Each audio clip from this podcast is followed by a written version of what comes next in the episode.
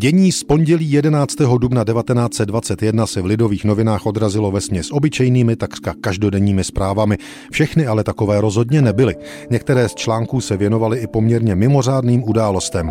Hodně se před stolety píše o takzvaném dobrodružství ex-císaře Karla, který chtěl obnovit monarchii v Maďarsku a nepovedlo se mu to. Ale jsou tu i další zprávy. V Brně kvetou třešně. Například tato přece jen v Dubnu poněkud nečekaná zpráva. Byli jste včera v Brně? Jaká je to rozkoš, když je venku krásná neděle, zurčí potoky, zpívají skřivani, pučí stromy a kvetou třešně.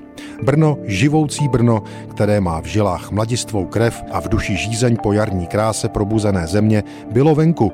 Příroda rozkvétá, země promlouvá. Kus venkovské svěžesti donášeli si venkované domů, když naplnili tramvaje na konečných stanicích a když je vyvagonovali z vlaku na nádraží večer, když už hvězdy zázily na obloze sitě modré a na ulicích to dunělo kroky a hučelo sty hlasů nabitých radostí. Tolik lidové noviny před stolety o jarní pohodě v Brně. Ve stejném vydání ale čteme jinou pražskou zprávu, mnohem závažnější. Požár na Masarykově nádraží v Praze. Schořela střecha, příčina požáru neznáma. Těmito titulky začíná napínavý článek o požáru na nejstarším pražském nádraží o den dříve. Teď 11. dubna 1921 už požářiště přitahovalo davy čumilů. Po celý dnešní den lákala arci nádražní budova nesčetné zvědavce, kteří však již ničeho neviděli. Šedá břidlice střechy zmizela, jinak není zvenčí ničeho znát. Schodiště k bytům jest promočeno. A teď tedy reportérský pohled na to, co se před stolety na Masaryčce stalo.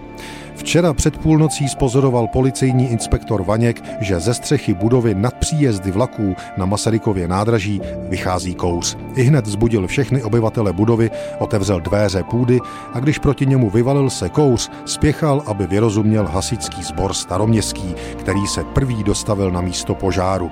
Za půl hodiny podařilo se požár lokalizovat. K úrazu nepřišel nikdo.